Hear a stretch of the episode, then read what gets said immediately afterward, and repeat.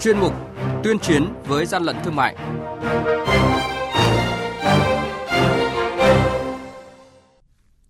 Thưa quý vị, thưa các bạn, lợi dụng nhu cầu người tiêu dùng muốn sử dụng các loại quần áo, áo thời trang ngoại nhập có thương hiệu, một số đối tượng đã mua bán và vận chuyển các loại quần áo thời trang hàng tiêu dùng không rõ nguồn gốc xuất xứ và thậm chí đặt hàng tại các cơ sở gia công rồi gắn mác thương hiệu nhập ngoại, sau đó bán cho người tiêu dùng với giá đắt gấp nhiều lần so với giá trị thật.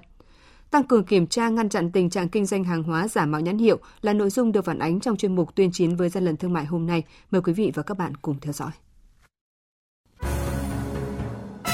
Hàng nhái, hàng giả, hậu quả khôn lường.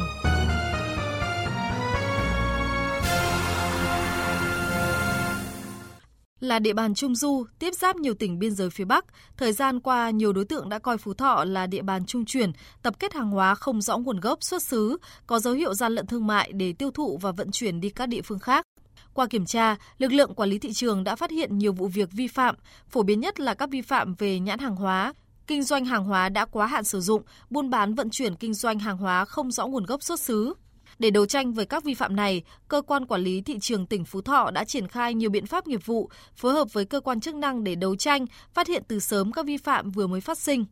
Vụ việc điển hình, tiến hành kiểm tra chiếc xe khách 30 chỗ ngồi đang lưu thông trên địa bàn tỉnh Phú Thọ. Cơ quan chức năng phát hiện nhiều bao tải dứa chứa trong thùng xe, có nhiều biểu hiện nghi vấn, khi mở bao hàng, cơ quan chức năng phát hiện nhiều bộ quần áo thời trang, bên ngoài có in chữ xuất xứ từ nước ngoài. Tuy nhiên, chủ hàng không xuất trình được bất cứ giấy tờ nào chứng minh nguồn gốc xuất xứ. Thậm chí một số bộ quần áo có kiểu dáng và nhãn hiệu có dấu hiệu giả mạo các thương hiệu thời trang của nước ngoài sản xuất. Ông Dương Tuấn Anh, Phó Cục trưởng Cục Quản lý Thị trường tỉnh Phú Thọ nêu thực tế.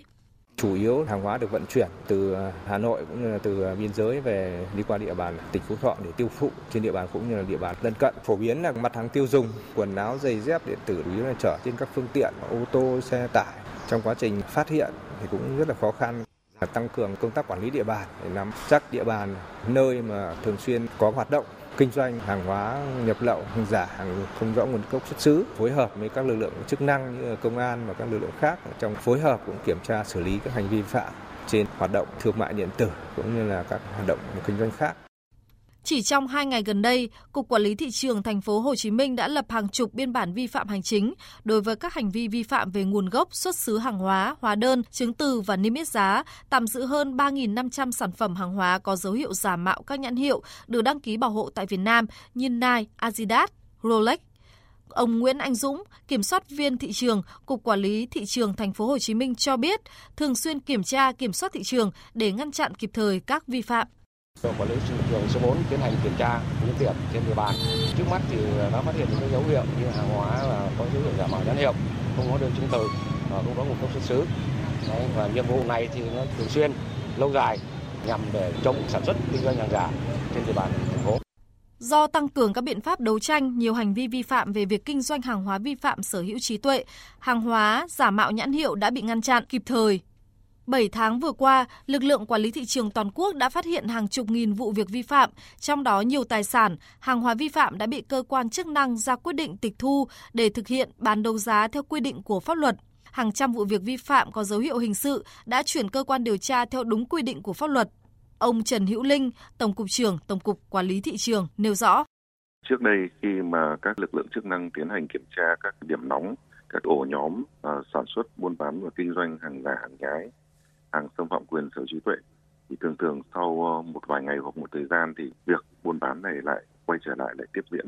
Tuy nhiên lần này thì ờ, chúng tôi đã có những cái thay đổi trong cách làm, và chắc chắn là sẽ tạo ra được cái sự khác biệt. Thứ nhất thì ờ, chúng tôi đã lên kế hoạch và có cái sự chỉ đạo sát sao và quyết liệt trực tiếp từ tổng cục quản lý thị trường xuống trực tiếp đến đội quản lý thị trường phụ trách địa bàn.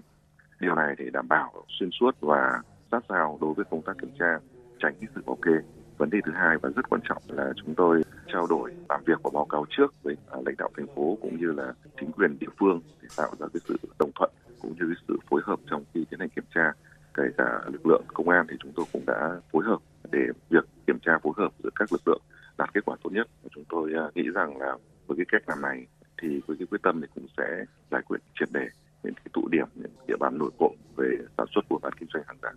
Thời gian tới, Tổng cục Quản lý thị trường chỉ đạo Cục Quản lý thị trường các tỉnh thành phố sẽ tăng cường các hoạt động kiểm tra, giám sát và kịp thời xử lý vi phạm triệt đề nhằm bảo vệ quyền lợi người tiêu dùng, ngăn chặn hàng hóa xâm phạm quyền sở hữu trí tuệ, hàng hóa vi phạm các quy tắc, quy ước về công ước quốc tế mà Việt Nam đã ký kết.